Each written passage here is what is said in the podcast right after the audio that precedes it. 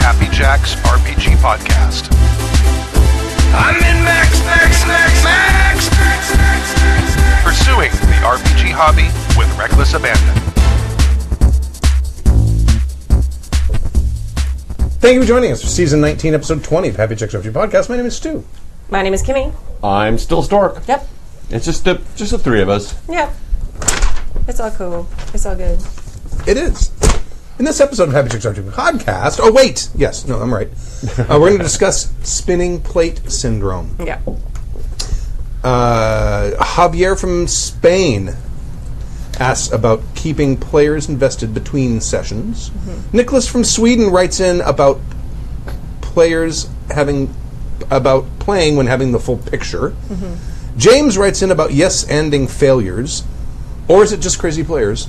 And then Allervant asks, is this going too far with dice fudging? But first, if you'd like to email us, you can email us at happyjacksrpg at gmail.com. Happyjacksrpg at gmail.com. We're on the social medias. We are. We're on the tweeters. Yeah. happyjacksrpg, all one word. And we're also on Instagram at happyjacksrpg, all one word. If you want to watch us live, we do the show on Fridays at 8 p.m. Pacific time. Go to happyjacks.org slash live, and you will find all of the necessary links and chat rooms and stuff Live? to watch us Live? live. Live. And if you'd like to uh, support the show, you can go to happyjacks.org slash Patreon, Yes. E P-A-T-R-E-O-N, Do the thing. and support the show directly. Yes. You want to play anything? I played. What, what, what did we You run? played. Oh, we, had, we ran Vampire. Yeah. Oh, you did, you were, We were I was both. You had the sick. Yeah. sniffles. I watched it though. That's right. You both. Did you guys? Were you, were you floored? I, no, I don't want to spoil anything. Yeah. I don't think I haven't Spoilers. watched Well, I, I, I, I mean, at first I was like, I, I, I, and I thought it was a really, really genius move because for a lot of reasons. There's uh, shit went down, man. Like a lot. Well, and, and in the chat room they were all like, swerve. Just when you think it's going one direction, swerve. It was uh, it was really good. Did she warn you she was going to do that? it. Well, she. Don't, be careful. Uh, yeah, I know. I will. She. Um,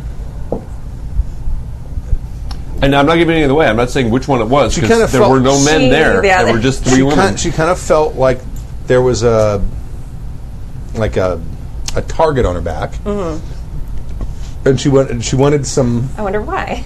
right, and she wanted some breathing room. What, no, she wanted some ways or options on how to uh, avoid that. So I gave her, I think, two or three, and she picked the one I was I thought was she was least likely to pick.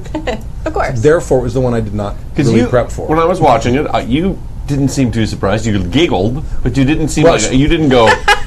she had texted me Giggled. on which one she wanted to do. Okay. Right. like two minutes before she walked in the door. Uh-huh. S- And, and and then we you know, within a couple minutes we started. That was really fun. Yeah. It was a really fun moment. So yeah, it was it was it was. So everybody needs to tune in and watch that. Actually, I think we gained a couple of followers. Oh, yeah. uh, during the course of that, but uh, to find out what we're talking about. and uh, other things coming up, other games I want to talk about now. Spinning plate syndrome. Yes. What do you mean by that? Speaking of Stu? vampire, Speaking of vampire, what, what do you mean by spitting plates? spinning plates. Uh, you know the. Is that uh, is, is, it, is that a, a, a Chinese thing? Th- Where they, they spin the plates and the is I it, think of it like I- I circus or wasn't- vaudeville or whatever. Maybe yeah, that's the it. circus thing where you have But a they pick the pole. things up, and they get Yeah. them spinning, and, And you spin- da- da- da. yeah. I thought it. I thought it developed in China. Maybe it didn't. I, I, Don't I think it's been around a Who long invented time. plates? I could certainly s- who invented plates. Who, invi- who invented China? Wait. Sorry. See, it probably Yes, is. there it is. I don't- yes. yeah. Anyway, Kimmy figured um, it out. so basically, as as the party's adventuring, they discover plot hooks or adventure leads, stuff that they can do, and they pick which they're going to do and which they're not, or they're going to say, okay, well, we're dealing with this right now. We'll make a note of this, and next time we're back in this town, we'll do this or whatever. But I kind of want to talk about how how players can handle it and deal with it because the thing that Well, I'll get to that in a second. And also how GMs can handle it. Because there are times when you got a party that is uh, a terrified, let's say, and they are unwilling to take a plot hook because they're afraid it will mean certain death. Uh, you throw out more plot hooks. but that doesn't mean the your previous plot hooks go away. Right. Nope. So that's kind of what I want to talk about is that sort of thing from both the player's perspective and from the GM's perspective because that's usually why GMs do it. They're throwing things out because they're trying to. It, it's like putting bait and throwing it out on, to see if you can catch a fish. No, the fish didn't like the cheese, so I'm going to try a sardine. and And throw there's the also sardine. stories that you want to tell too, because there's there's things that as a GM, you you're like you could spend a lot of time in your head creating these little worlds. Like, ooh, wouldn't it be cool if? and Wouldn't it be cool? And so you you throw them out too, because it's something that Sure. might be interesting that you think might be interesting to try to play. Well, yeah, p- presumably everything I throw out is something I think could be interesting. Yes. but it's all. I mean, it, Why put something interesting out there, please? you make it sound like you're throwing it out just for the players, and I think that it's it's also important to, to put Oh, it. in- oh, sure. that you- this is something that you've thought about and have a really cool idea about or a spin on. Or, I, or I'm curious as to how it, this, that might progress during the course Right. of the game sessions. So, but yes, it's both. So, as as players, what do you how how a lot, vampire game perfect example? Mm-hmm.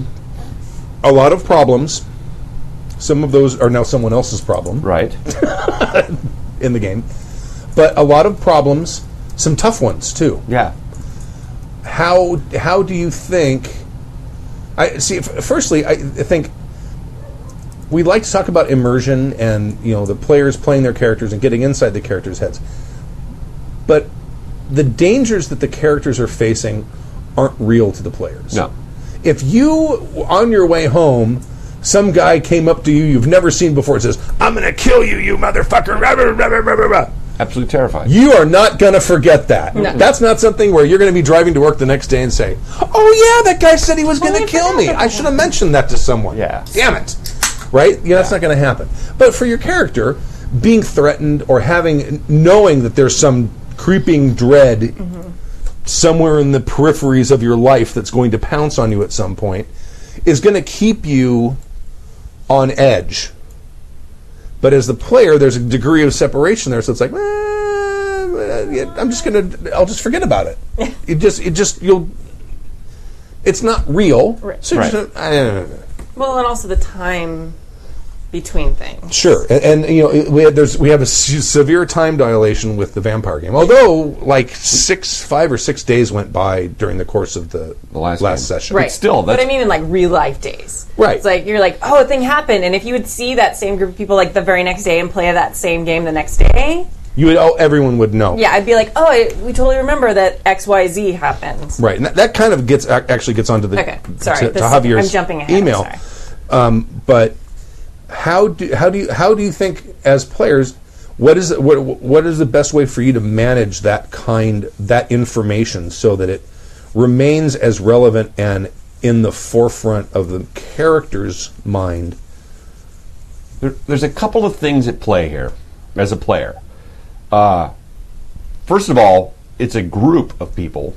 Yeah. Um, and oftentimes it descends into what, what plot hook they want to take, or some personality decides that that's, you know, we're going to take the boat to Death Island anyway. I don't care what you all say. And, and, and off you go on to one Sure. particular plot hook without anybody else is really be having a say so. Sometimes, too, it's just, uh, something something is more immediate than the others. It's like we're being shot at by a sniper. Uh, let's just drop what we're doing and, and resolve this. And that can that can take a while to resolve. It could take a couple of game sessions Sure. before they go back and revisit. Sometimes also there's something that isn't that immediate. Uh, let's say you just have a benevolent witch who, although powerful, isn't really affecting you yet, and you're still aware of her. Is Uh, but, at but- home sewing doilies. right? Right, she's not necessarily a threat. yet Right now. but but uh, and currently the guy shooting at you is so see, there's some prioritizing that's been going on as well and then there's even sometimes like we, we can't handle that yet there's there's no way we, we can tackle that we need to come back and revisit that when we have more power more plans and more you know and are more deeply entrenched uh, I know with the vampire t- game too we were we've been so knocked about left and right and stuff. And it's not your fault. It's actually a lot of fun and it's very very cool. I'm not, Yeah. I'm not I'm not I'm saying this wrong. I'm not saying it as a bad thing. It's just it's been it's been so dynamic and things bouncing everywhere. We haven't really had a chance to stop and go. Okay, all right. What about Doyle McMitcherson? What happened now? We haven't had that moment to sort of kick back and we've been we've been actively pursuing this one storyline. Sure. Um, it's finally ended, and I, I can see now we're starting to pick up pieces. But as a player, again, I'm not acting alone, right? And then even that also says some of the, some of the plot hooks might be personal plot hooks. You know, they might they might relate to somebody's backstory, and the rest of the group isn't necessarily want to travel across country to go meet your master or, or whatever. They that's something that's personal to you not necessarily to them. So they all have input about what it is the group is going to do. Yeah, I, There, one Yeah. down. I think I like your point about different things being a different priority to different characters. Sure, because ab- that's absolutely. a hundred percent. Like we had, you know, I think we're focused on vampire because this is, you know, the the best example of a spinning plate game with a bunch of stuff happening.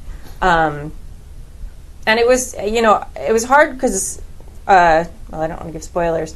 Um, as Prince, sometimes you have to like you have to manage that stuff and it's weird being a, a player in that position but like there'd be things where i would see that this was the most important thing and then someone else would think oh no this is more important like this is a bigger threat and you can totally justify both points of view Right. so The Alpha Getting Bar the- yeah. reboot was a good one. Uh, it was a good example of that as Yeah. well. There was a time when we were like, "Well, let's get the sword and we're going to go to an island." We're like, and you were like, "That, but yeah, okay." It was almost a made-up plot hook that the players then went off on, as Right. opposed to following the trail of breadcrumbs that clearly led to the other direction. Um, it's it it is a group. It's a group mind, and everybody, you know, there's a consensus that has to happen, and then you ought to go on to the A- that and, one as direction. GM, you don't know. no, It's when you, I mean, at the table, you'll figure it out, obviously. But when you're prepping, you don't know how the players are going to prioritize things. no. Yeah. and, and, And I, they don't. I'm constantly They s- well, I'm constantly surprised when like in the L5R in in one of the L5 I don't even I think it was in the reboot of the L5R game. Mm-hmm. One of the, the the I was thinking the players were going to head into the lion territory Uh huh. because they had the the one of one of the swords, Yeah, right? right. And th- I had all that prepped. I know. That's sh- that shit was all ready to go. Instead, I we had- got on a boat and went to the, it's- and you went the opposite direction, Yeah. and you went to the where the order of mystery the monastery Crane's was, Feather yeah. or whatever it was. for some b- weird, just unjustifiable reason. I was- We were trying to hide the sword. I don't. remem- I don't remember what it was. I don't Uh, think it had anything to do with the sword I don't know. I don't know what happened. because the sword. I don't know. Had you recovered it at that point? I don't Yeah. remember. You had okay. i don't remember so much about that game Right. Well, there was a sword that was cursed, i remember that yeah but i don't remember what we decided about and it, in in the previous group, I, if I recall correctly, had buried the sword somewhere in the forest or in a swamp. yeah And it started corrupting that area. yeah And you, I think the new party went back and got it. Is that correct? we went back to go find it. It was missing. Then we tracked it down to a camp, and I remember I killed Oh, the guys that's right. with my one green fire and character, stuff. one character decided to hide it because they thought this is way too dangerous to keep. So one character went off with the sword and what hid it character was someplace. that was that me Might have been yours. I think it was. Might me. have been I was your like, that character. sounds really familiar. That sounds like a great plan. Some genius thought of that. So okay, so right there, Oh my right God, I there, there love were that all these game. diverging storylines, basically Right. Mm-hmm. because it was a, a, a group effort as opposed to you know, everybody had their own opinions about what it is we should do. right. Uh, I think that that is. I mean, and oftentimes we create our own spinning plates out of that. You know, Yeah. like all of a sudden we went off in a completely different direction. You're like, I, I don't have a plate for this. I, I guess a I'll new get a- one." here's a new one. I Yeah. now got to I set will up. take one off the shelf. exactly. well, and I think you you co- you run into a lot there the don't split the party mentality, which we do a lot in our games, and that's okay to s- to split the party sometimes. But like the the- going back to the vampire game, I mean, you could also talk about the Inukai game this way, but it's like in the real world, like as Prince, it would be like you handle the cameras, you handle the witch, you handle, and like boom, like everybody goes and deals with something. right. But you don't want to do that in an RPG. So there's a little bit of, I guess, I mean, it's metagaming. It really is. Well, I think it's okay to split the. Right. See, See, two and two it was- seems fine to me, but you don't want to send everybody in a different place. in real life, that would make the most sense because then you're going to get the most ground covered and Yeah. you get everything deal dealt with immediately. Yeah. But it makes But, it I a mean- really crappy RPG game. because literally it's like, okay, it's your turn. Okay, ignore you while I take you on. And Right. So you And- get and- and- and- but you have to hit those things quickly, and Yeah. you have to bounce around. Yeah. Yeah. I don't think there's anything necessarily wrong with splitting the party as long as it's handled fast. Mm-hmm. You know, if you have a quick thing where like two characters are going off and doing something, and you're going to send the other two characters off to do something else. Yeah. Let's resolve this really quickly. It's not going to be you know the big set piece fight. Obviously, if I had planned Hopefully. for that to big the, be the big set piece fight, one of two things is going to happen. It's n- either not going to be, it's going to be an easier fight Mm-hmm. Yeah. that's going to get resolved in 10 or 15 minutes Right. or they're going to show up and realize They're out. We need more help. Yeah. and they're going to go, Mayday, and it's mayday. going to stay the, the set piece fight. please. And I'm going to come make sure Yeah. that I'm going to make sure that they all know Um, Yeah. we need to, we need to go get it. And that's how those other plates then fall, and the other one stays spinning, and Yeah. everybody Right. comes to that plate. Right. Yeah. Well, okay, here's another problem or, or aspect, which is. Are we getting to? Um, should we finish the Yeah, yeah. Okay. the email and then? It wasn't- there's no okay. email. Oh, This is okay. just a topic. Oh, this is just. Oh, okay. Um. I had, a, I had a thought and it fell out of my head because of the whole spinning plate thing. Go ahead, keep, keep going and I'll see if I remember it again. Yeah, no worries. Um, yeah, I mean, one of the ways I think it's great to manage it, and one of the things I wish I'd done uh, more with the vampire game specifically, once we started getting like feedback about it, um, like just keeping because it's great that ha- to have some like a someone writing it down, like the the diaries and stuff Yes. like that, Yeah. which is incredibly helpful at the beginning of each game. The thing the thing with that is like uh, Samantha writes writes very detailed notes of the game as it's going on, and but if something doesn't come up, five sessions ago, Mm-hmm. yeah, uh, okay, there w- li- like She goes back and goes, it's been now a, a, i don't know what probably a week and a half Mm-hmm. no longer than that in game time it's probably been almost three weeks maybe a month Yeah. since you guys discovered that there's a secret basement place that's recording everything on the island it's still there Mm-hmm. oh yeah, I mean, you think you know who's running it, but there might be employees still going there, and that information is going out s- to somewhere. It may not have bet. just been going to Sebastian. It may have been going to other people as well. Right. You have no idea, yeah, and it's still there. Yeah. but it hasn't come up in the game. Right. So when when Samantha r- reads her recap of it. Mm-hmm. That might have been eight sessions ago that that came up, and there hasn't been a mention of it since. Right. So I think in that case, it's the G- it's the GM who has to bring it up and says, "By the way," and I think the GM should probably list these things out and have like a have them in like a, a one note or something where you can just say, "You know what? Here are the things that your characters would not have forgotten, Yeah. yeah. but you as players have." Yeah, and that was what I was going to come to next. Like, I wish I'd just kept like a list Right. and maybe n- numbered them each week. Like, this is number one priority this week. This is you know, because Sure. I think that would have helped. Um, you know, as Prince, you know, to keep thing kind of moving, to not let things fall by the wayside. And I don't, I don't know if I agree that that's the GM's job. I mean, it's, It doesn't necessarily have to be. Yeah. But I think if the GM isn't helping the players remember that stuff, because Yeah. like I said, the characters would remember that Yeah. shit. If the GM's not helping them, I don't think it's right for him to punish them for not remembering. I think totally. you're. I agree. I, I, that's, I had just written, I remember what I was going to say. What if the players do actually start forgetting plot lines and stuff that happened? I think I think your solution is, is fine, which is every now and again to remind them. Say, let's recap things that you guys have done. Yeah. Now, the other thing that we used to do in the old Eldamy game, this is before we started recording them, a lot of props. Yeah. I had a lot of like notes and letters and maps and That all helps. kinds of things. Yeah. Right. And I remember near the end when p- the I don't even remember who was in the game at that point. It had pared down to about f- six people at that point, and I think Bruce had been keeping all of the props. I had. Well, no, no, because was it you? Because Maybe. I remember someone opening up a folder, and all Me. all they all Yeah. came out, and I I didn't do anything as GM for like forty five minutes. Yeah. because you guys are pouring through everything, and like, and I'm listening, and you're like, and you're figuring it out. Yeah. you now have enough information, you have all the shit there, and you're figuring it out.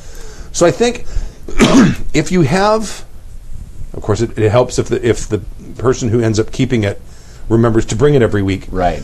But which we had a problem with as well. Yes. Um, If you if, if you're going to give them a, a plot hook that's going to have long term ramifications if they don't deal with it right away, give them something physical that at least represents it. Yeah. So that they have some something to jog their memory. Yeah. So they can go in and they can find the letter that led them to realize that there's a big bad guy who wants to summon a demon or Right. whatever it is. Yeah. And uh, again, uh, players prioritize stuff that's immediate to them. Yeah. Sure. You know, like I mean, seriously, we, we had a coup that we had to deal with, and people's lives were being threatened. And there were, you know, we were being attacked. I mean, quite literally on the forefront. That was Mm-hmm. all right. Now that that's resolved, we got a bunch of other things, and I don't think we've forgotten everything. I, I just know that there's priorities. There's also some players that aren't aware of some other things, so that Yeah. you can't rely on everybody to remember things. Yeah. Absolutely. Like I don't think Albert was around because remember I missed a, a bunch of sessions when the underground thing was ever discovered. So Mm-hmm. oh you can't yeah, you rely may- on yeah, your every character player may to- not even know about that. exactly. And Mac and Jesse's characters probably have no, no idea about the cameras. I think we might have mentioned it to that to one. I think we mentioned it to Asa when she first arrived, but I don't know if we ever told. I, don't know. I think I, feel like we I, told one think of when them. we when, when you guys were in the golf course there was some repercussions about cameras. There was, yeah. That that was the, yeah, there was a camera like w- way down that, Yeah. that had that had caught the fact that that had caught um, Asa no Prince Albert or not Prince Albert, Prince Albert again, um, uh, Prince Daniel coming onto the island, Oh Yeah. yeah. and that's when they said send the strike team right now, Yeah. and then you know the boats leave from Sebastian's place that's true. and they head out. That's why that strike happened because We hadn't- they They had knew. spotted it, but because the guys had never addressed the camera thing. Yeah. you still haven't. No. No. And that's going to be an ugly fight because Yeah. you're fighting in a basement. Yeah. No one told me we was going to be fighting in a basement. I feel like that was sort of a low priority. I don't know, just because it was like we could kind of avoid them. Like it wasn't Sure. like a, a like you have to take care of this now or you're going to die. I mean, it was definitely a disadvantage in that particular fight when we figured that out. every secret plan you have. well, not every secret plan, but it, it, people can see what you're doing on that island. yeah. yeah, And then you know the whole Spirulonginus thing too. That that kind of is on hold because we were in the middle of trying to you know There was make a- sure we still have the moat to go back to. There, I, I brought in a, a, a thing for that as to well. remind that uh, in yeah with that the head. That brought the head back, right? yeah, So that still out there. I know, and, and I know it's still out there, but again, it's just not a huge priority yet. I mean, because it's not here. and, well, right. and things things have settled down a bit now. We can start picking up some of these other pieces. right. It's on my it's on my to do list. Best part of being a new character is I don't have a to do list. Right. To do I list. don't know anything about this, and I give no fucks. Your your your to do list is Completely separate and unique to me. re- and and it's take care of me. yeah, well, and the other thing is because because the moat is no longer controlled by one person anymore. It's by it's basically you know, glittering night runs. It it's might Well, it's some of that still- stuff it's- might actually it's be controlled. somebody else's problem. It's controlled by one person. It's still Yeah. I mean Yeah. I mean well, also spoilers. Like, like it's Yeah, been a it- few sessions since my thing. Not, Yeah, yeah, oh, yeah, right. yeah. So Ignore the last few minutes if you haven't. right. Okay. Fight in the basement? Nah. Back in the basement. That's it. Yeah, Master Vidar says Yeah. "The cement truck will fill it right in. That's the best. That'd be some pissed off vampires. Oh my god. They can get out of there. Some of They- them If might. they got enough blood. Eventually. If they got enough blood and they can pump it, they can probably scratch their way out. Eventually, yeah. But it would slow him down. no, I'm all about the cement. Thanks for that. That's a good idea. It would it would definitely piss them off. Yeah. so Fill it full of molten lead. Yeah. So immediately. Yeah. that's a lot. Of, Then what are you guys going to do with two tons of molten lead? Why do you want to need to keep it hidden? Don't ask questions. Does ho- holy water work on vampires? And No, Okay. I was I, th- yeah, there might be a drawback or whatever they call There it is. that you can take. gonna That say you make cement with holy water. uh, now, I mean, if holy water is being wielded by someone with true faith, Yeah. it might have more of an effect because true faith. Yeah, that makes things magical. That right. So, all right. Um, the first email: How to keep players invested between sessions from Javier in Spain. Ooh. Saludos, mis grandes señores el duce. That sounds so amazing. Duce. It sounds so pretty in like Spanish. Sorry, I'm delighted by that. Saludos. No, it's from Spain. The, the, the S's are Los migrantes señores It's del not uh, Duce Cat- Catalan. Castilian. Castilian. Salu- saludos, Mis mis grandes grandes señores señores de- del Duce. Duce. Señores Duce. Duce. Del Duce. I don't know. Del Duce. Javier from Spain here with an RPG question that keeps me awake at night. Without entering into too much detail, I've got a gaming group going since three years ago. Lately, we're we are co- uh, concluding our first campaign and preparing to move on to our second campaign. Even though my players have been having fun during the game, something has started bothering me a lot.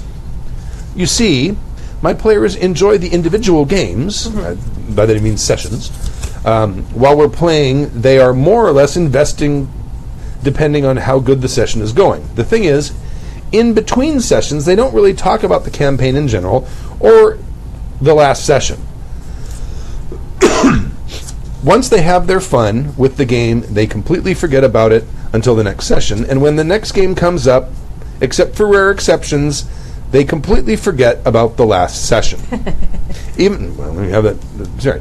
Even if something really emotional emotional affected them during it, um, we play bi-weekly, so time is not really a problem.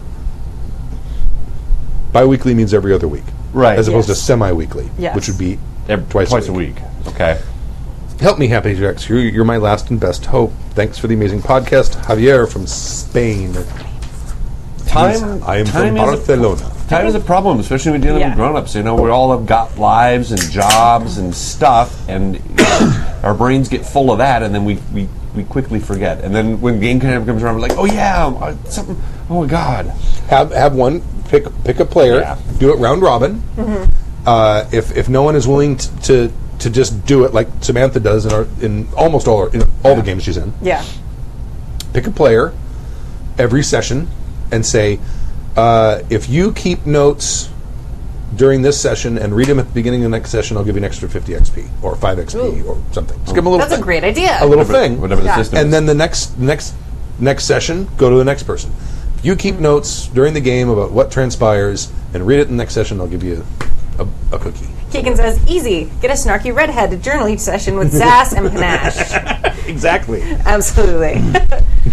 um, yeah, no, I think that's that's a great thing, and I think it would actually be really cool. Like Samantha actually keeps a journal if you passed it around. Oh, yeah. At the end of a campaign, that's a really cool like kind of documentation of of the campaign, and I really love especially that she does it in character. Mm-hmm. Um, I think that adds a ton to. Well, she doesn't the with it. document- She isn't a vampire.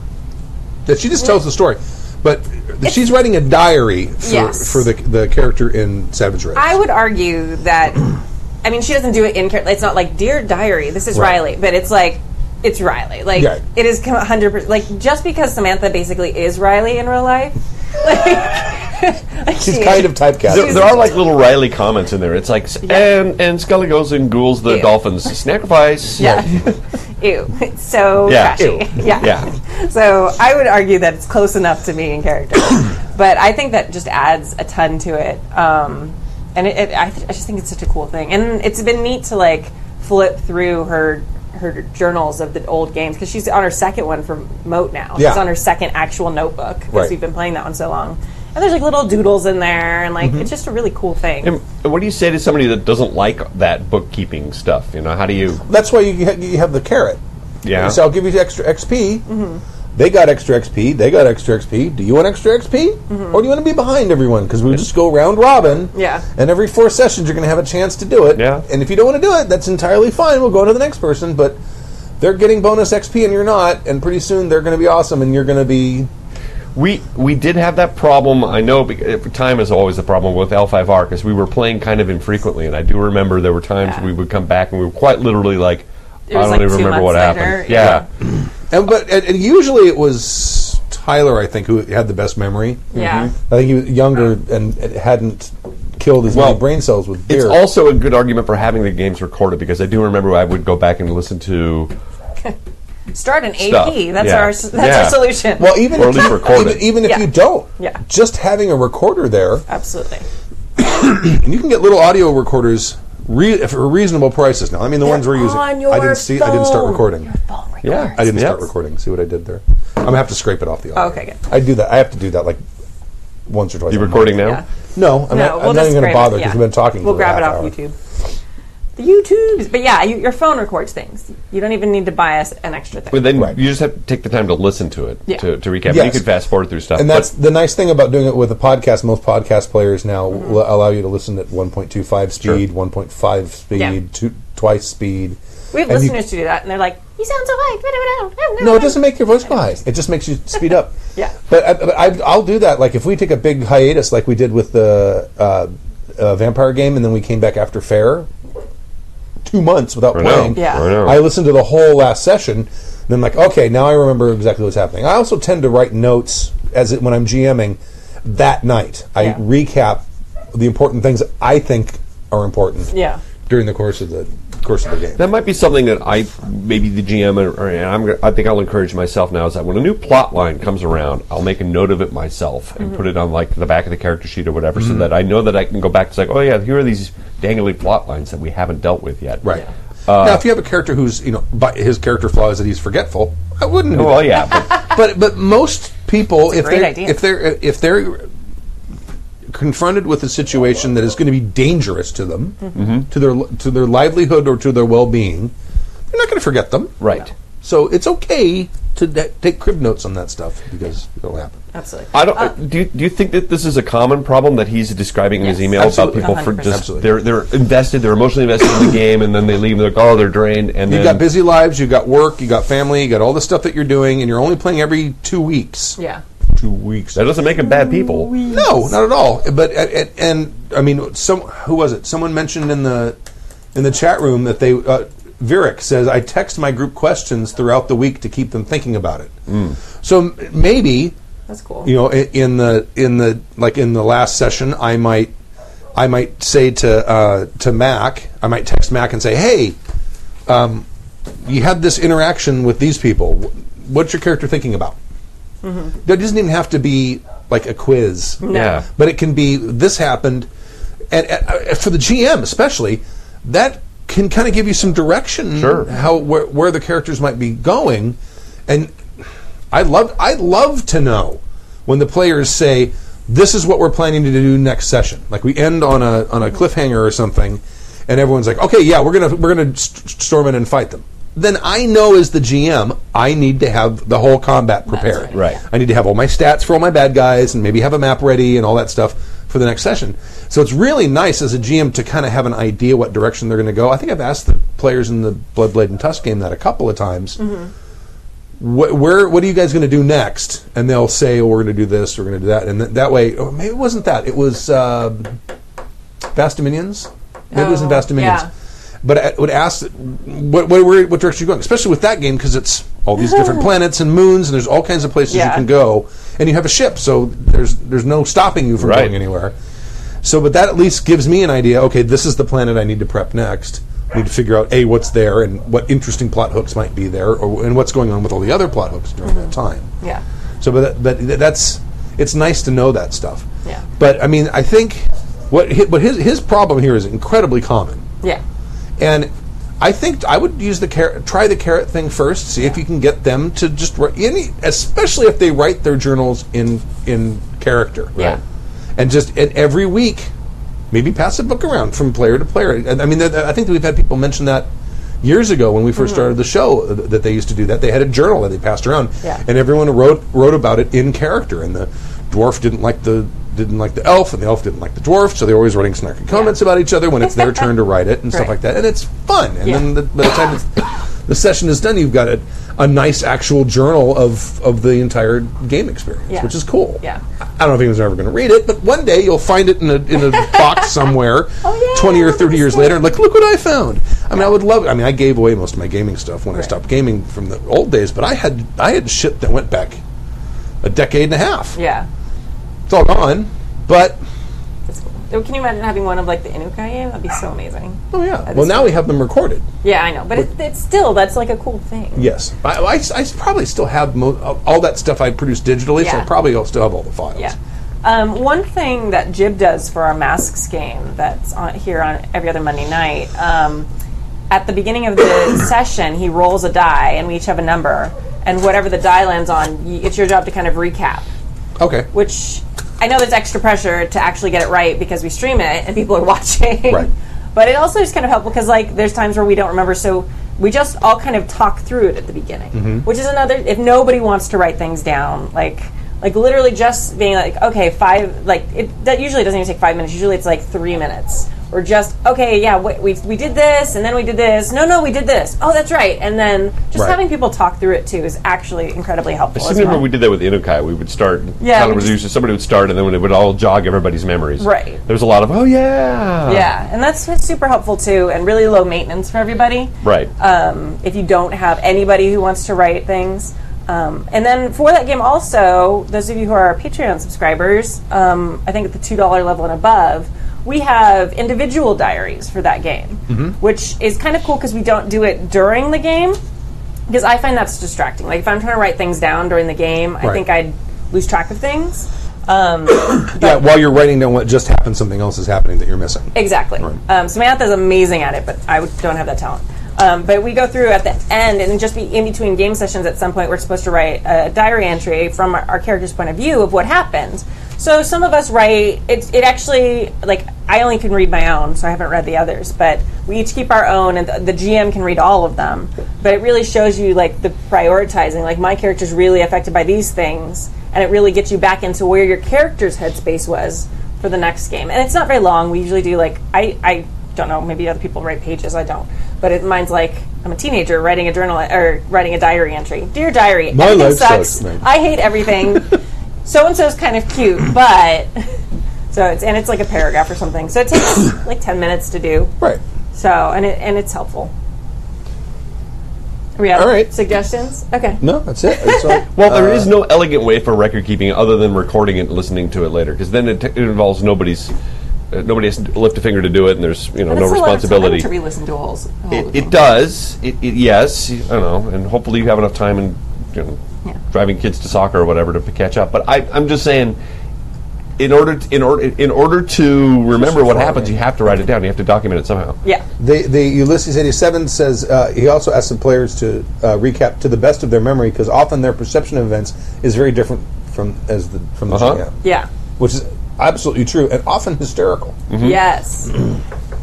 yeah, I think that's the best thing about having the players responsible for it. That's at the one session I, where I recapped that Samantha wasn't here for the thing. I did everything from from Lambert's God, point that of was view, so funny. and it's, and, it, and it- like all of the stuff that the dog boy was doing is like, and I shit you not, he gave him back his gun. Yeah, that was awesome. It's so good. Uh, okay, playing. Uh, thank you, Javier from Thank Spain. you. That was the sexiest intro I think we've had for the Yes. show. Uh, playing when having the full picture from Nicholas in Sweden. Nicholas in Sweden. I guess I will do this one. All right. Hi, Nicholas Swede here with another amazing email. My group started playing our first campaign about four years ago. That campaign is still running, and a few characters still alive are basically, and a few characters still alive are basically gods. We have we have battled most of the Warhammer mythos. Oh, wow. Wow. Sometimes we need a break, checking out new systems, worlds, and characters. Sometimes this works, but mostly it doesn't.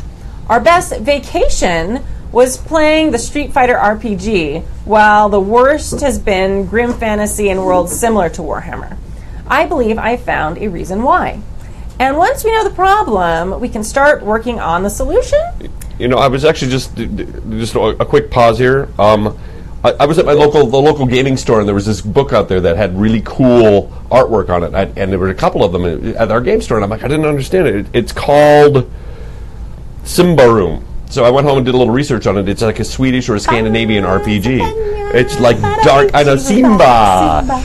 Uh, I've never heard of it. It- the artwork's really cool. So, all of you Scandinavian listeners, if you guys have played it, let us know what it's like.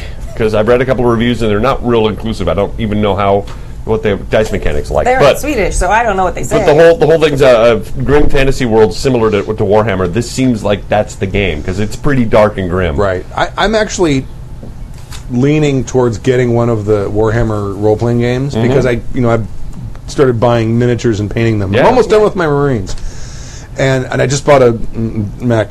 They're the the dreadnought dude Oh, right yeah. there. Yeah, Because Zachary looked at it and said, "Dad, we need to get one of these." yeah. Giant robot dad. They're really powerful. But um, th- that it came with a book. The, I bought the Dark Imperium, I think is what the box set is called, and it co- comes with I don't know, probably fifty minis or something like that. In it. sounds- sounds but it right. comes with all the rules and the cards for all the units and stuff. But it came with this big hardcover book, which they're War- Warhammer's books. They're like 60 70 dollar books. Yeah, well, each they're, one. they're thick too. Yeah, Yeah, but artwork in it is just total eye candy. Yeah. Mm-hmm. There's a lot of pictures of like minis, like you know, here's some dude's army. Mm-hmm. Um, and but there's also a lot of illustrations of you know battles and stuff like that. But that whole book is fluff Mm-hmm. Wow. about the the, the universe. world. Yeah.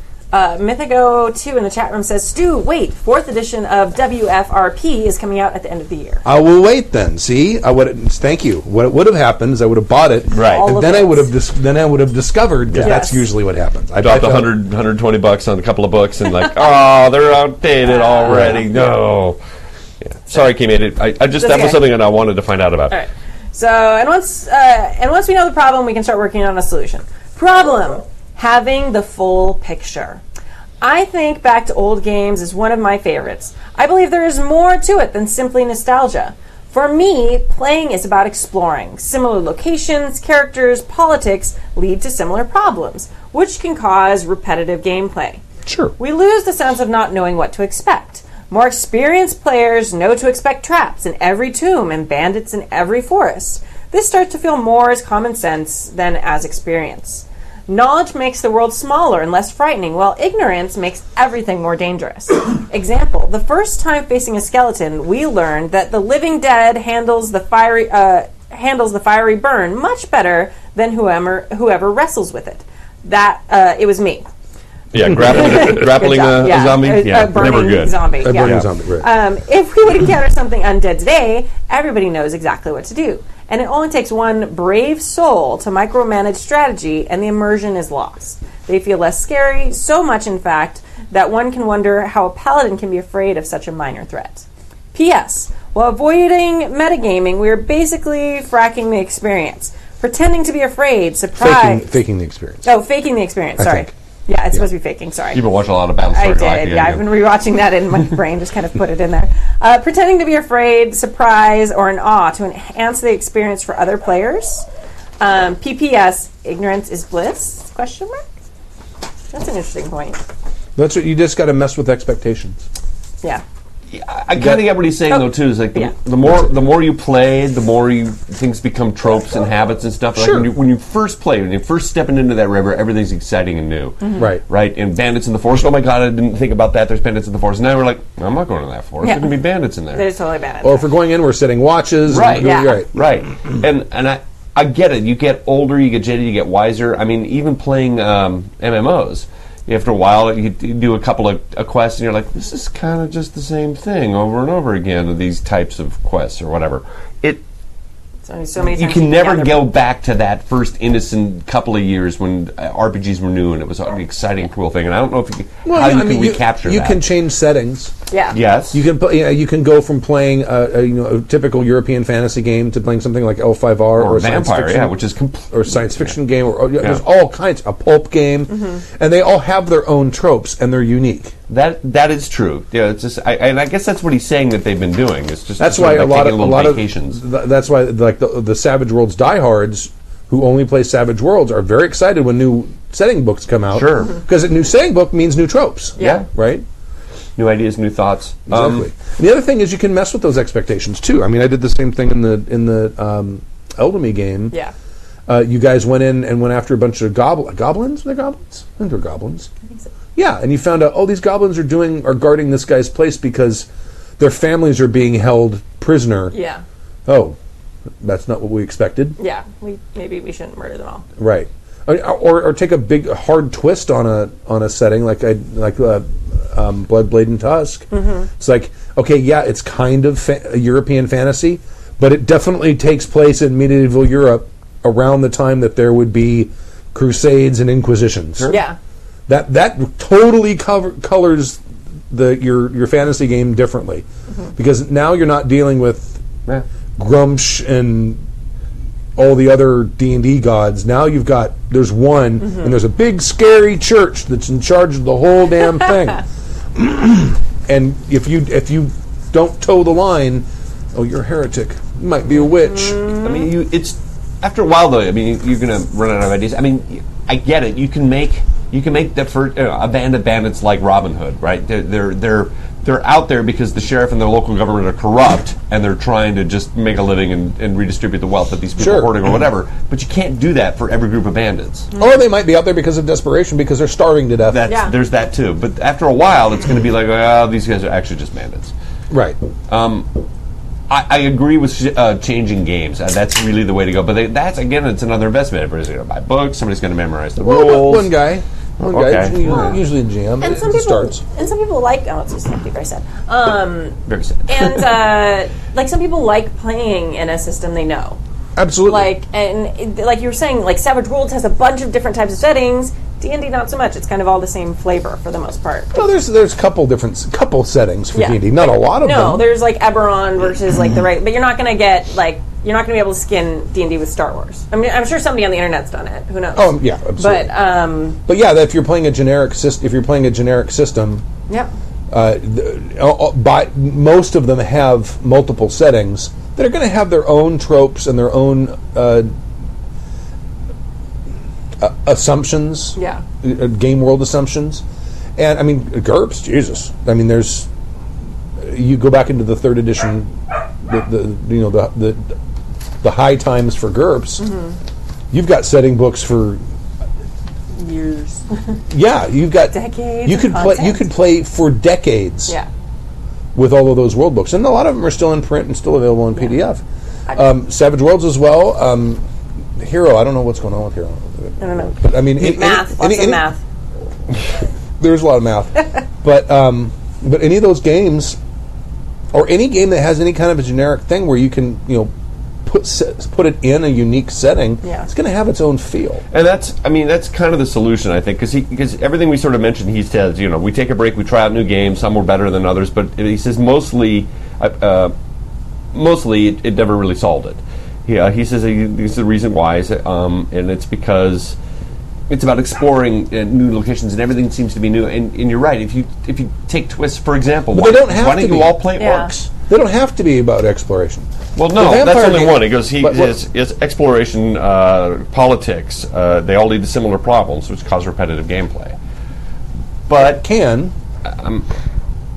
we lose the sense of not knowing what to expect. More experienced players know what to expect. Traps. So knowledge makes the world smaller. Yeah, I think I think as players become more experienced, because I mean, I can see like, I I mean, especially like vampire, having just switched characters, like that was weird to be, you know, because we've been building those characters for so long. I can see why players would get invested and not want to just suddenly switch systems. Sure. It's like they want to keep playing with those characters. Um, so I would say, I mean, stop relying so much on the environment. Like the, the forest, maybe don't even worry about the forest anymore. Like the travel through the forest. At some point, you're powerful enough that even if you meet bandits, it's not going to be a big deal. Right. I would say that's a great time to start pulling things like you do, Stu, from people's backstories. Mm-hmm. Things that have more emotional punch that they haven't necessarily run into before. That then they have more risk because their family's involved or.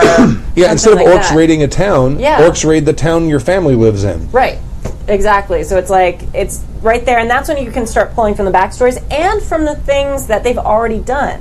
Like, hey, remember that you know mayor you saved? Um, well, you know he's dead now, but his daughter's running the town and remembers you as these amazing heroes and calls upon you for X, Y, Z. And so, it, it, while it may still be a lot of the same, like if you really break down, it's still a wizard that they're fighting. It's like okay, but this wizard now has emotional capital, and there's Right. danger in that for you and the players. See, I find actually changing classes and making new characters helps me a lot. Uh, I know with uh, MMOs, you get really used to pl- fighting a certain way or, or solving problems a certain way with your skill set. Suddenly, you're playing a different. You're playing. you let's say you go from a fighter to a mage, or two completely different things. You have completely different solutions to. You don't know your powers yet. You're still discovering. It's it's exciting. It's different. It's new. Yeah. And I think you can do the same in the role playing game, which is like, you know what, if you're tired of your character, let's retire him or put him on pause, or maybe we'll have a second game that takes place in a different part of the world.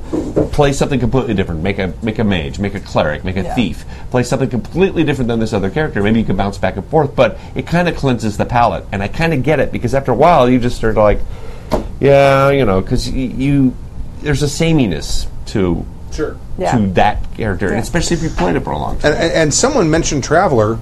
That's a great way to mix things up. Oh, yeah. Randomly generated character that Yeah. you really have no control over. Yep. Yeah. And then you play that. That's different. Yep. I Absolutely. mean, if you're used to making the character you want to make, and you always make Rangers, Yep. Mm-hmm. oh look, I made a junk salesman who can't shoot. Right. And, yeah. Exactly. it happens. and talk to your players too, because you can uh, pull some great kind of tricks and tropes from comic books. Like how often do super do superheroes get depowered? Mm-hmm. Things like that. Talk to them. Be like, hey, how do you guys like? Talk to them before you do it. It's not cool Yeah. to just depower their characters. Be like, hey, I have this idea for a storyline. I wanted, you know, how you guys feel about being depowered for this one particular arc to get back your powers. Could be fun. You could pull out those first character sheets you had when you started the game, and you know, it's like a little bit of nostalgia. And then they have to work to get, you know, their superpowers back or whatever it is. Maybe they're a paladin who pissed off their gods, and now they have to. The group has to go on a quest to, you know, get to you know, g- redeem him in the eyes of his deity or whatever. So things like that are, are neat too to mix it up with kind of inner party problems rather than constantly relying on those external forces. Yep. It is hard to keep things fresh. It is hard to Yeah. to not recycle the tropes. You know, because. by by nature of fantasy novels and stuff, I mean Conan and Elric have many of the same uh, characteristics and even many of the same plot lines in many of their stories. So how do you make them unique and different each time you play these types of games? Yeah. Sure. That's a real trick, you know. And and it, as the more experience you get, the more you're like, oh well, my character wouldn't know that undead are, are afraid of fire or, or really react well to fire, but but I know. Yeah. And how do I? Right. I it. We're never going to regain that innocence we once had. No. No, and that's fine because I mean, the games I'm playing th- that w- we're we're playing today compared to games from you know, the teen years, Mm-hmm. Yeah. they're way better. Yeah. I, think so. Maybe that sense of wonder isn't quite Right. quite there. Yeah. But I mean, certainly the drama and the tension of the game, and the you know, and the the this the, the, the interesting the, the uniqueness of the stories is much more interesting now, I think, than it was when we were I crawling think our through attention dungeons. spans are a little uh, a little longer too. We could actually play the same characters for more than a couple of weeks. Sure. Yeah. And Right. everybody can afford beer right. That seems to help a or lot. can buy beer. and buy beer. Buy it and can drink it. Yes. Uh, all right. So I, it's my turn now. Yep. Uh, failure of yes ending or just crazy players from James. yes. Done. Done. greetings, greetings, purveyors of drunken sage-like advice. Yes, it's only sage-like, no. sage Yeah, oh, yeah. adjacent. Um, I've been lis- Sage-ish. sage-ish. I've been listening to the show for a couple of years now, and try as I might, I think I failed at employing the yes and technique. Or is it that I have crazy, unrealistic, disturbed players? Yes. Set scene. Scene set. A group of adventurers have returned to a long open market looking for a stranger that one of them has spotted much earlier in the day. The man was a perceived cultist, and the group's cleric had glimpsed wearing a hidden talisman that looked similar to one worn by an evil cult that they were fighting. I start off with the thought. The guy is gone. The cleric's players ha- uh, the cleric's player had knowingly let time lapse. He rolls a die to determine his reactions to situations. If they want to find this guy, they're now going to have to earn the next clue. Come on, give me something in the form of some investigation, some investigative method or thought. Okay, I have to parse through this sentence because I'm not quite sure what it is he's saying here. He, the cleric's player had knowingly let time lapse. He rolls to determine reactions to situations. Yeah, I think he's like uh, like when Bill was playing in our um, Oh, okay, so, So it's like when he, oh, am I crazy right now? Okay. So he's rolling Right. to say, hey, am I distracted by a butterfly? It's like, I don't know. okay, He so rolls this for guy's ADHD. all right, all right. So now that th- th- they, they lost track of the guy, Yeah. now if they want to find him, they want him. He wants them to earn the next clue. Right, okay. But he wa- he would like them to do some sort of investigation. Do you want to act this out? No, no, I was just, I, I just. well, there's but No, no, there's, there's a- a script. there's a script there. in oh, this. okay, all right, all right. This is okay. to, to illustrate. Okay. Yes. So you be the GM, I'll be the player. Oh So me.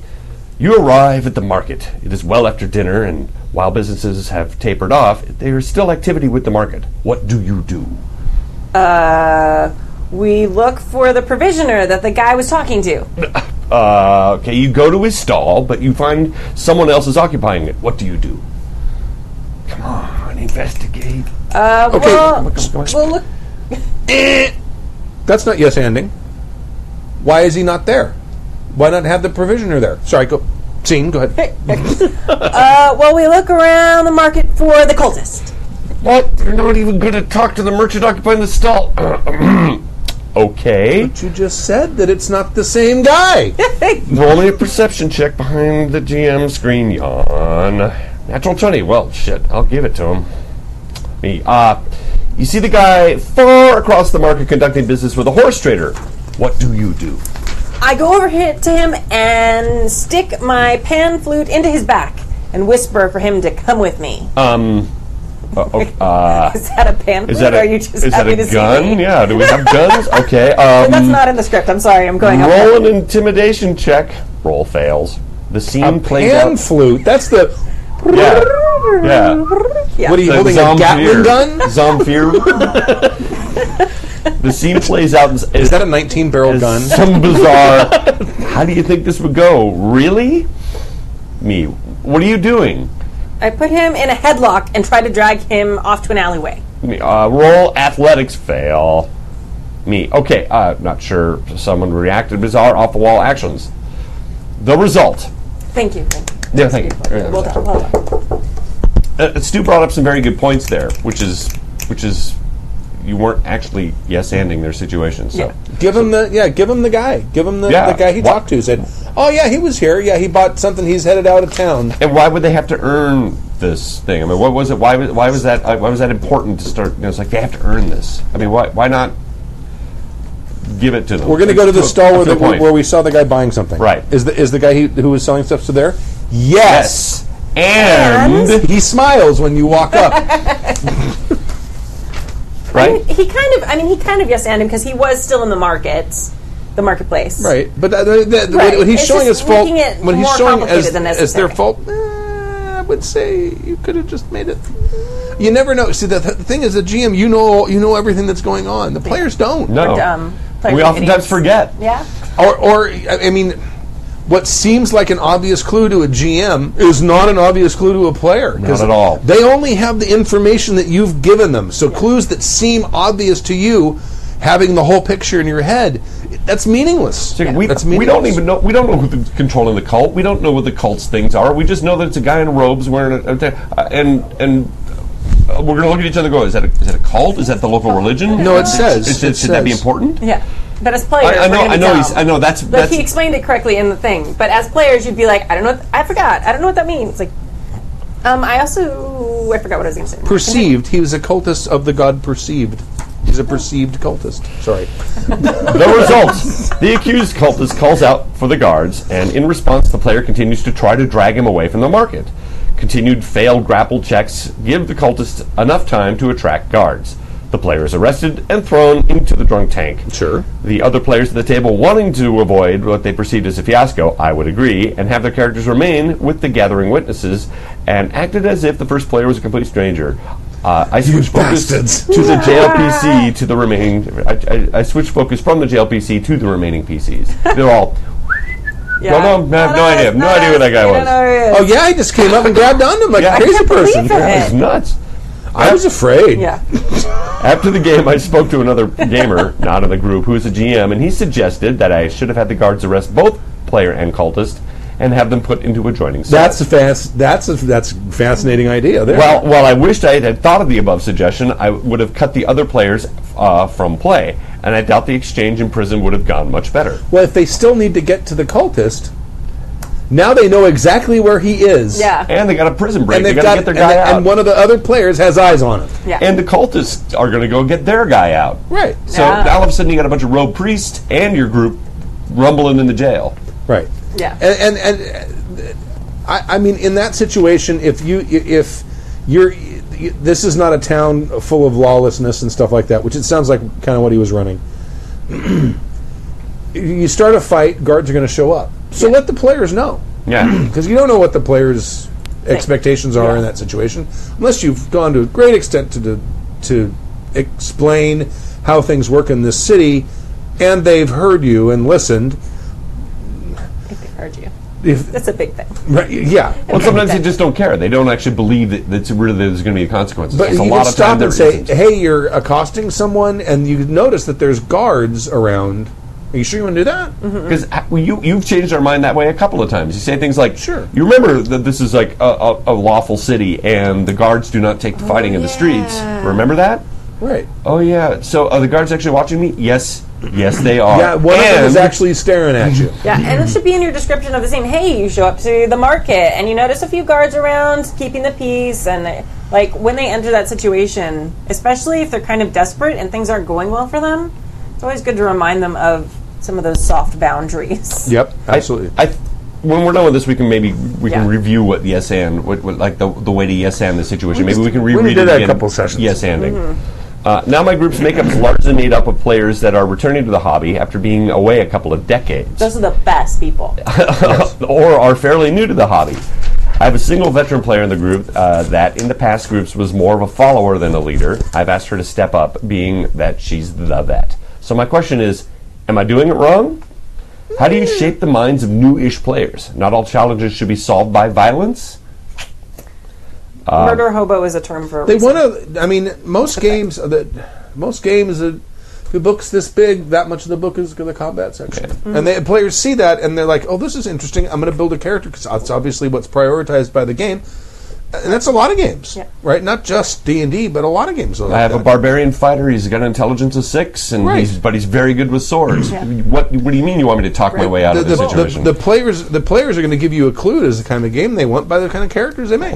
If Well- they if they made fighters, Yeah, then and fights. newer players, most of them have probably grown up on video games where violence is always the answer. so they've it's been the only answer. Yeah, that's been trained into them. You know, especially if they're playing WoW and things like that, and then trying to move into this. Like you always kill everything in your path to get whatever you need for your quest. I'm going to talk to the rat. Yeah. So, so early on in the game, Okay. Ever, EverQuest. yeah, uh, you, like make it so, um, like early on in your game, there's some things that they can't solve by violence. Right. Because if everything in the beginning is, oh, you kill it, okay, great job, you won. Okay, you kill it, great job, you won. Oh, here's a complex problem where you have to talk to people. Right. Like that's going to be weird. They're not going to jump or, straight to or, an answer. well, well, and- or you could have a situation where they need to get something from someone. Yeah.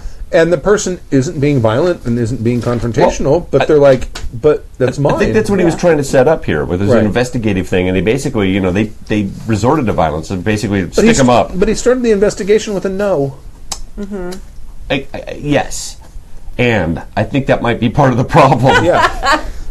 Yeah, because I think if they walked up and were able to get some information from that first guy, right. you know, I mean, they That- still that- probably would have attacked the cultists It's because like, already, oh, look, a breadcrumb. yeah, but already in that situation, if if they're looking for what they are perceiving as a bad guy, they're probably going to start with violence. So in your game previous to that, you should start having things where it's not necessarily a bad guy at the end of their you know social you know challenge, where they you know like you were saying, where someone's like, oh, you go to the local shopkeep and he you know is a kind you know he he supports the orphanage, but he has the magic item that you need.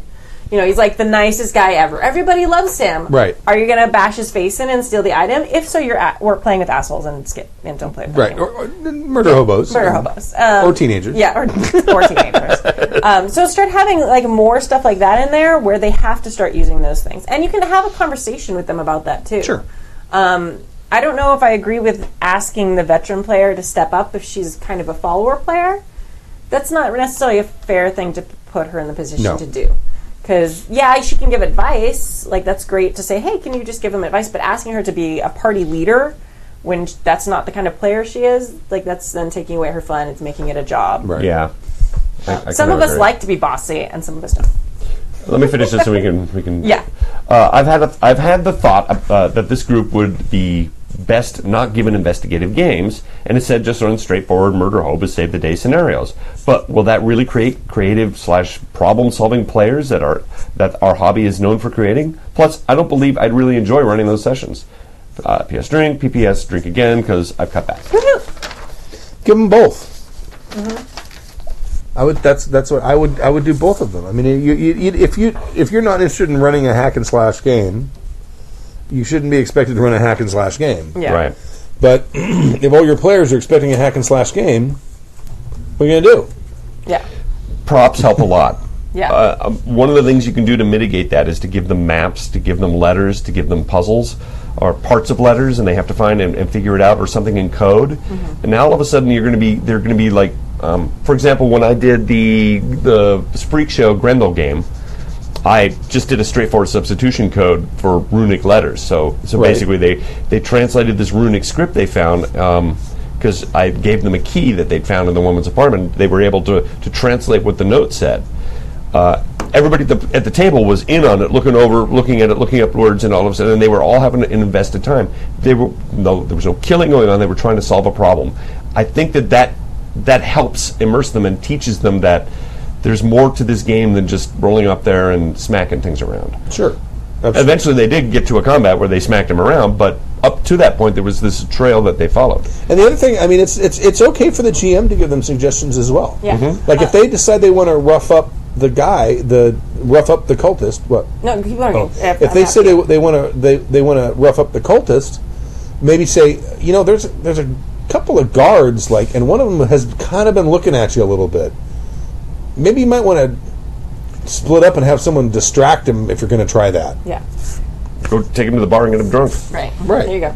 Ulysses87 in the chat room says, uh, sorry, I just lost it. Uh, my primary group used to be that way, but they eased out of it by encountering NPCs way out of their league.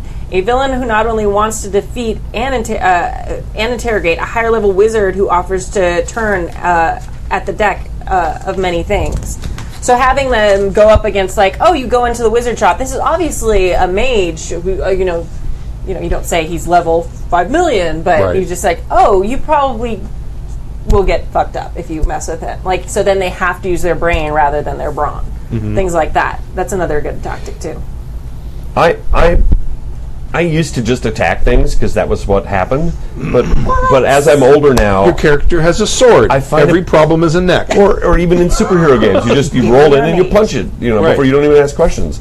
Um, as I've gotten older, I find it more fun to try to talk my not necessarily talk my way out of situations, but but talk into a situation, find out what's going on. Why why is this happening? Why win with words. or just yeah because i know that there's deeper meanings to stuff than just because if you just roll in and conk everybody out you're not going to know why the cultists were in that temple in the first place you Right. killed everybody now all of a sudden there's still a big hole in your plot they don't know well we killed the cultists yeah but why were they there what were they getting were they going to summon an elder god you don't know you killed them all Yeah. If you got them all. You if you got them all got this chapter. right All right. Oh, and uh, Jen Human in the chat room says, "Don't mess with old people in games." Hey.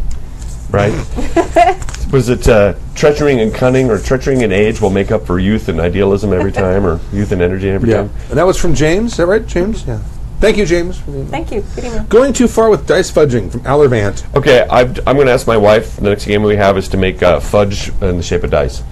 I've got those dice awesome. molds, but they're giant. That would be a, chi- a giant thing of Uh, fudge. I, I see no problem with that. make cakes for them. you could cut them in half. So You that could you make have- D6s easy out of fudge. yeah, Yeah, That'd be super easy. that'd be super easy. Yeah, little deep. Yeah. Paint them with that edible paint. Or just I think can't you get just half of one so that you just make a little little fudge dice. Come bunch of on. stuff. We could do amazing things. Hello, All sugar. hello, happy jackers. thank you all for, for thank you for all the GMing advice you have given me over the past few years. Since I started listening to your podcast, I gained the confidence to get behind the screen in a superhero campaign, and most of my players appreciate the results. But I have and, and and yes, to get jamming again. I was Yeah. just applied for That's what we superhero were- yeah, games. for the GM. But I have Oh. I have two issues that I could use your advice. First is the one player who doesn't seem happy with things. I've dangled multiple plot hooks. Here's a plot hook. Take it. Uh, in front of her, her character, and she hasn't taken a liking to any of them. The plots include a murder mystery, the origins of her character's powers, and helping a ghost child. But they've all fallen flat. Wow. Yeah. You even have one that was a personal like. Where That's- did your and that's the first character's thing powers it- come that from? you're right? gonna re- Wow. I would have suggest, right? jumped all over that. Okay, now I we think- have to think of something else Yeah. to say. Okay, keep going. I think part of it is the nature of a character who is more of a lone wolf type. Oh God! Are you are you a little traumatized by lone I wolf think types at the no, moment? lone wolf char- lone wolf characters.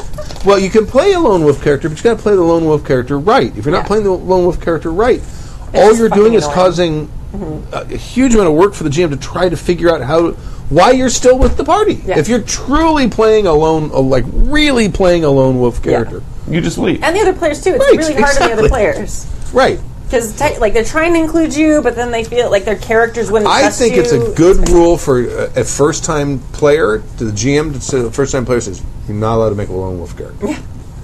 I want you to make someone who's got family Mm-hmm. and friends and likes to talk to people and is nice. Start with that. Yes. Don't make Strider. Yeah. Make Bilbo. Yeah. There you go.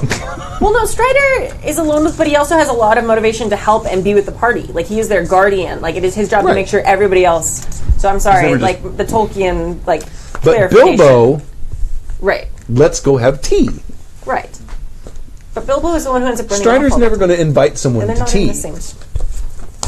They're in the same world. Yeah. Fine. Bilbo's Fine. alive? Bilbo, don't make Boromir. Yeah. There. There you Okay, go. there you go. Glad I'm glad we set, ironed that one out. It's very stressful. Make Harry Dresden. Don't make his brother. yes. There. Excellent. Don't make Batman. Cyber everything says. I specifically told the new people don't make Batman. Don't make Batman. Or Wolverine. Or Batman Wolverine. or Wolverine. That's an excellent way. I mean, it- it- it's great if you're watching a movie or a TV Sure. show or Yeah. reading a comic book, but in a role playing game, Pain in the ass. it's right. It- but it- the comic it's- book's called Wolverine, and he's like a lone wolf riding his motorcycle through the wilderness, and then you know gets jumped on by people. That's fine because it's just just that him. dude, right. Yeah. But then when- they, yeah. But, they even tie in with the X Men. Like it's like, oh, he falls in love with Jean Grey. Suddenly, he's not a lone wolf anymore. Yeah. exactly right. Yeah. Sorry. Continue. None of the, the, the nature of the character lone wolf, lone wolf type. But a, as I GM, I should be able to work around that. Since the game has gone to roll twenty, I'm even more unsure if it's the character or the player who isn't interested. I'm not sure what to do. Ask. Yep. I've given you three plot hooks. Yep. You have been disinterested in all three of them. What is it you want your character to do? yeah. Or do you even want to keep playing? Are you just here because? And, and maybe she's just a very quiet, passive Yeah. player. Yeah. Maybe she just wants to sit there and hang out with her friends. Yeah. Yeah. She might be new. Did he say that she was a new player?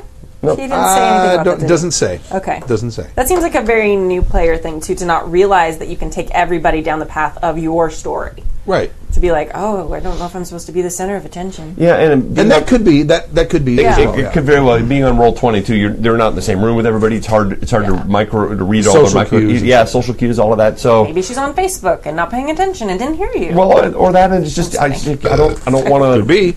talk over you guys. There's stuff going on. I know that could it could be, in it's it's a lot. Yeah. Second issue takes dice fudging to a risky new level. Ooh. risky.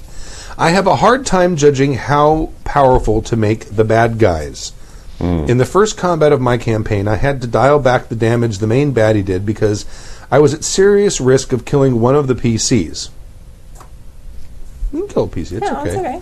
it's okay. You can. Yeah. Yeah. The first combat of the campaign, that'd be a little rough. That that's kind of sucky. but yeah, you can also just hurt them bad. really bad. Uh. I, I would say maybe for the first combat or two, if you're still working with the system. I know we had that problem with uh, the first 4E game and stuff. You were still grappling with how to build a character. So I, I get it. It Sure. but uh, yeah. Anyway, Since then, I've had the baddies who have either surrendered, ran away, or got eaten by a Lovecraftian nightmare because I thought it, that was what that there was a chance that the players would lose or that combat was taking too long, making the players bored. To fix this, I'm considering taking dice fudging to a new level. We've all been in a situation where the baddie is down to a handful of health but just won't die. It kills the pacing of the story and frustrates the players, so why not end the fight at a dramatically appropriate moment instead? Damage rolls would hamper the main baddie in different ways so that the PCs, PCs know they're making progress even if I'm not keeping exact track of health. Things like dropping a weapon, falling over backwards, blinding them, blinding him for a few seconds, and so on until the time is right. Then the next good hit, and boom, he falls over and the fight's done. This is outright cheating, but is it cheating for the sake of the story? This way, the fight is only as tough or as easy as I want without the hassle of calculating power levels or dealing with bad dice rolls. Am I taking things too far, or is there a kernel of a good idea in this? Thanks, Al Varant. P.S. Drink water. Booze dehydrates you. Let me just say first off, if you listen to Fear the Boot, You should. They're awesome. oh, what's his name? I can't remember which one it was. One of them flat out admitted that he does this all the time. all the time. Yeah. Yep. He doesn't have any idea how many hit points his bad guys have. he just gets to the point where he thinks that the players have done enough damage, and now is an appropriate moment for the monster to fall over dead. I don't have any problem with that at all. I don't. I mean, Right. I personally, if if you think that's cheating, what you can do is say "Hey, there's a range of hit points. Yes. because you can have that if you take i- if you I don't know, if you're using D and D and you have in- twelve hit dice. You can say, okay, twelve hit dice has a range of if I roll all ones of being twelve to being whatever it is. I don't remember what monster hit dice are. Eight D eights or D sixes. I don't remember what they're supposed to be. uh, what system you're playing? Well, I'm talking about old D and D. Yeah, yeah. But um, and, and but you have a range of, of points and say, okay, that's the range of hit points from 12 to 86, I think that's fine. and just say once I'm somewhere in between there, I won't Yeah. let it go too high, and it well, they have to get at least this much, and I'll find and once I, they get it gets in that area, then I'll let them kill them. And they're still rolling, and then if there's fails, interesting thing happens. If crits happen, the interesting things happen. You're Right. still not cheating them of their of their dicing experience. Right. Um, and and if you do it right, they won't know you didn't stat up your villain. Yeah.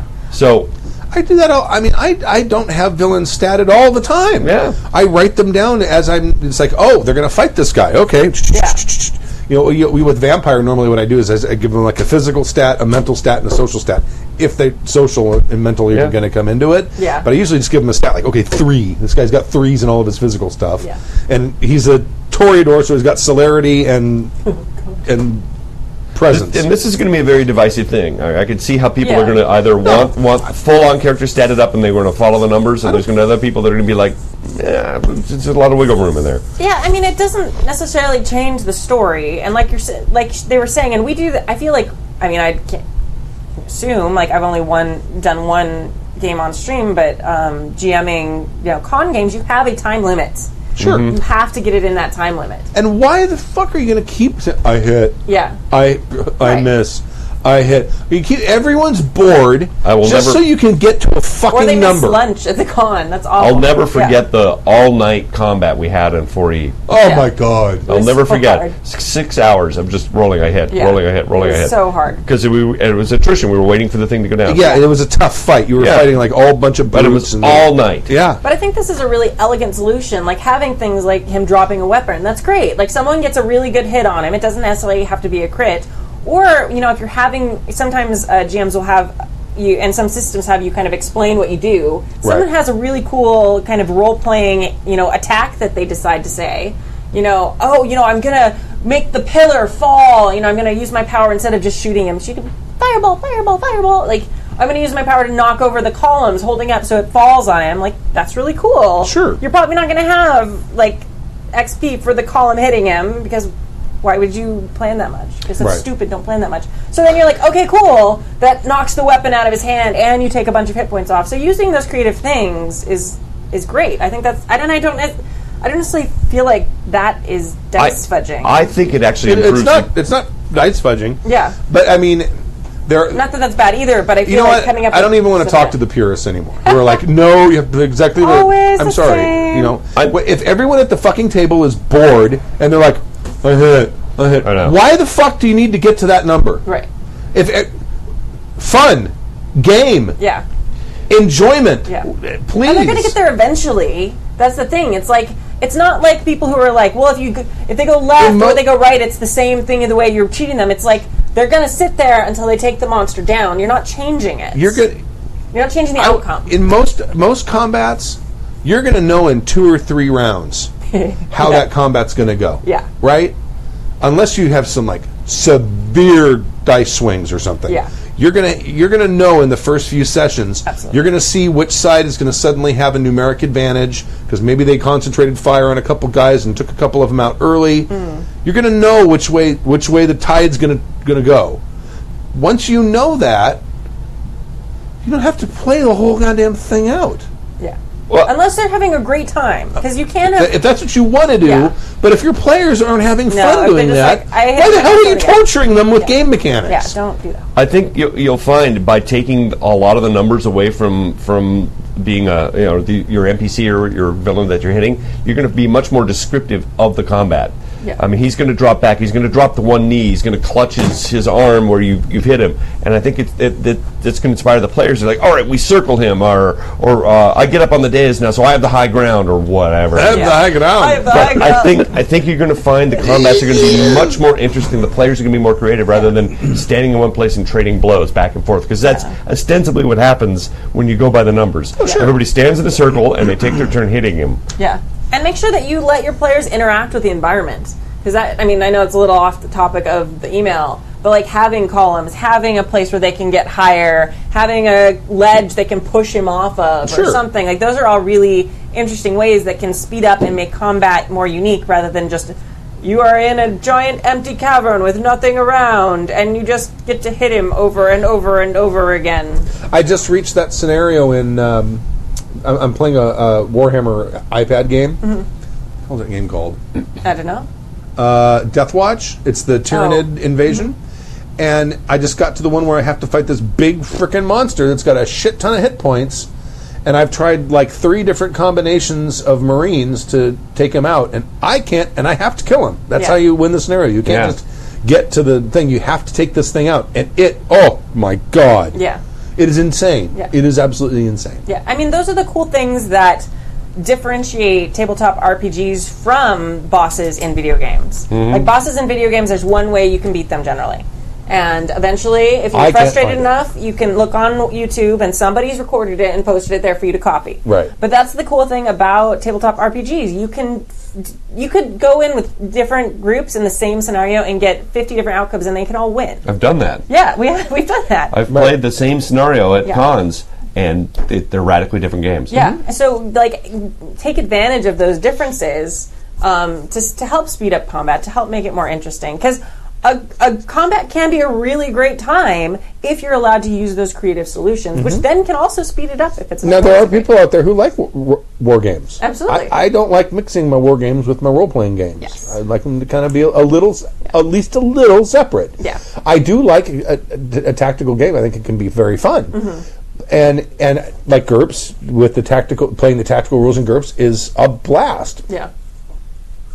But characters don't have 170 hit points. Mm-hmm. They'll have like 12. It, it does beg the question though to make sure that you honor your character's mechanics as well. So like, like with Gerps, I'm playing with the Mook, and he's like, "Oh, you're gonna do an eye shot. Okay, so you're gonna wait and wait, wait." And he tells me how much, how many dice that's gonna, or how much more damage that's gonna do if I shoot my arrow through the guy's eye.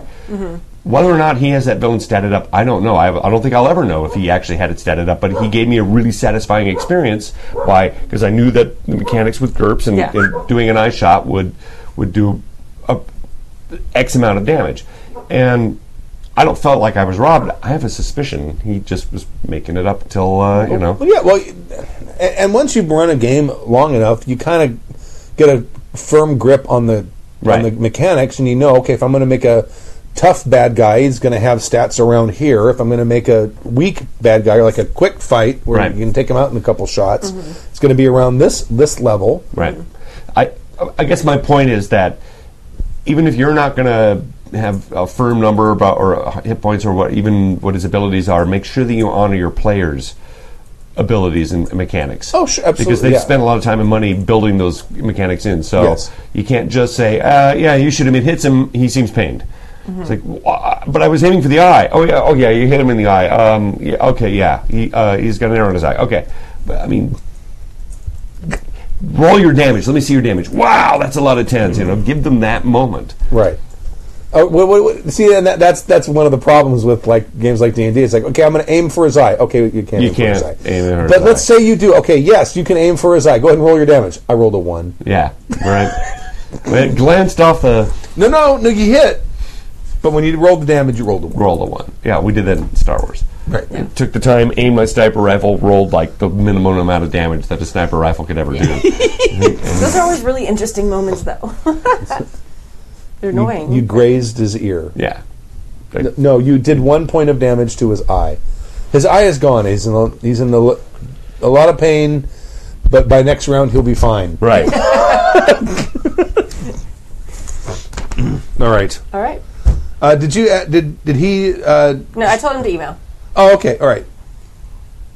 Yeah, I told them I'm like, okay, because someone in the chat room was like, oh, are we Right. allowed to just write in questions? It's like, if it's related to the topic, like if you have a question, like a, a related question, a little bit of a spin off on the qu- thing, then yes, we can take stuff from the chat room. But otherwise, as a teacher, I have a thing for lines, and we have a little bit of a backlog. So Yes, you a can't little just bit of jump in the chat room and cut the line. So write into happyjacksrpg at gmail.com. Yep. And that's it. Yep. That's it. We're done. Beneath. Uh, where's the music? There it But is. now you have to go back.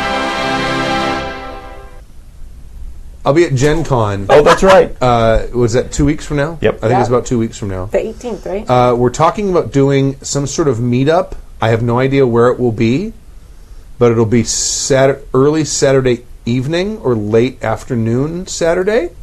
I'm guessing. Don't know. Uh, I've never been to Indianapolis. I don't know any place or anything. If you are a listener, and maybe if you're on the forum, you're planning on being there, and you know of a place where we can have a meetup, maybe a bar, uh, That'd be cool. That's open before three. let me know. Yeah. also the um, uh, that Friday show, which is the fifteenth. Eight. I don't remember the date of that Friday.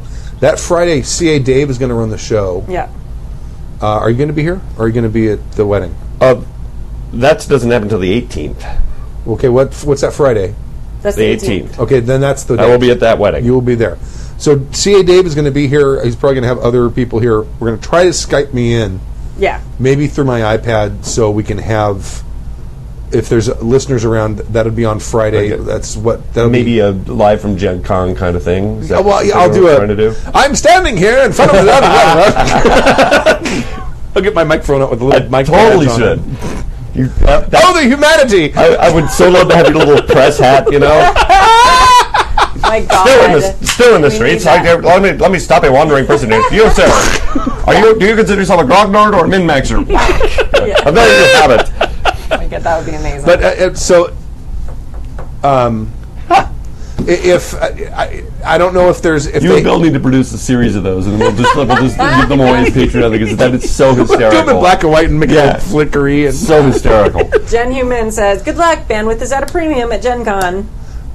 well, I, I may not do it at Gen Con. I may do it from the The Airbnb. hotel. Yeah, that's true. So yeah, I don't have a hotel. I got an Airbnb because the hotel there the hotels are ridiculous. Yeah.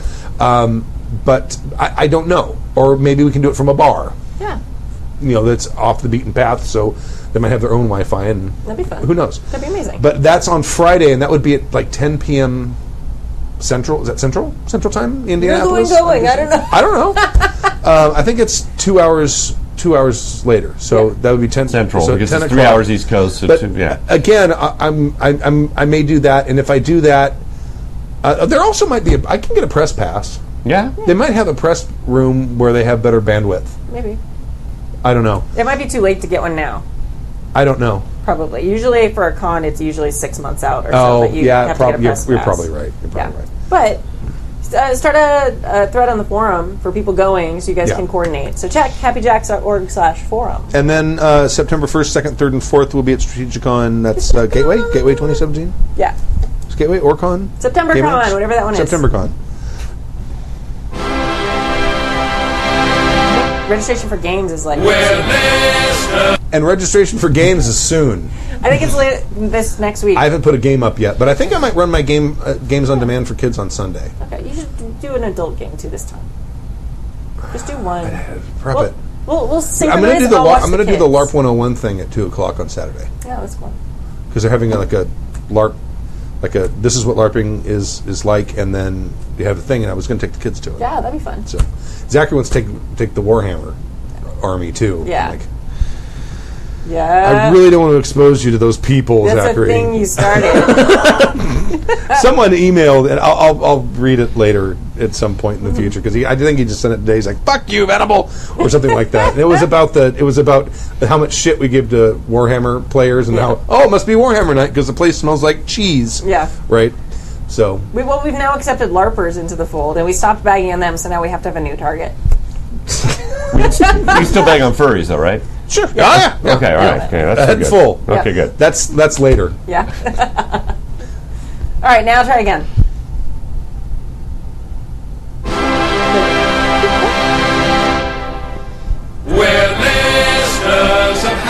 Thank you for joining us for season 19, episode 20 of Happy Jack's RPG Podcast. My name is Stu. My name is Kimmy. I'm Snork. Uh, that's it. So I told you all the stuff I had to tell you. See you next Friday, 8 p.m. Pacific time. Uh, Sunday, 4 p.m. We will have Bloodblade and Tusk. And then on Monday at 8 p.m. we will have Savage Worlds Savage Worlds Rifts. Check And it more out. games coming. Yeah, check it out at happyjacks.org slash schedule. HappyJacks.org slash schedule Schedule. for those of you from England. Yes. And we will show you uh, our calendar for those of you watching online in just a second. Yep. Thank you very much. We'll leave with a song.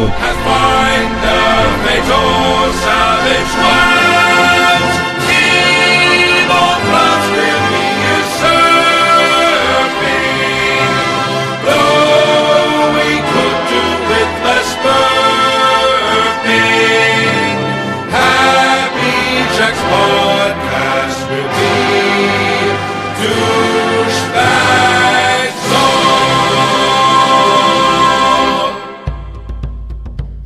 Well, old Jack Creek, he brews a brown ale. God save every A brewing man. batch every fortnight without fail. You our cup to the brewing man. A hearty brew with flavor sweet.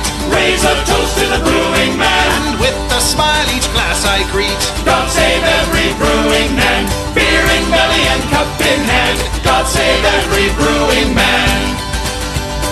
For the crazy Scotsman down the way. God save every brewing man. Brews a batch with a bale of hay. You our cup to the brewing man. He wears a skirt and plays a pipe. Raise a toast to the brewing But man. his ale's damn tasty when it's ripe. God save every brewing man. Beer in belly and cup in hand. God save every brewing man. Well, Happy Jack, he brews strong beer. God save every brewing man. It looks like violence, smells quite queer. Yo, our cup to the brewing man. I had a sip, my stomach too soothed. Raise a toast to the brewing When man. I barfed it up, the taste improved. God save every brewing man. Beer in belly and cup in hand. God save every brewing man. Now to all you drinkers, hear this song. God save every brewing man. Never do your brewer wrong. We owe our cup to the brewing man. Consider this as you sit on your ass. Raise a toast to the brewing man. This is his life's work that filled your glass. God save every brewing man. Beer in belly and cup in hand. God save every brewing man. Beer in belly and cup in hand. God save every brewing man. The preceding program has been a presentation of the Angry Folk Media Empire.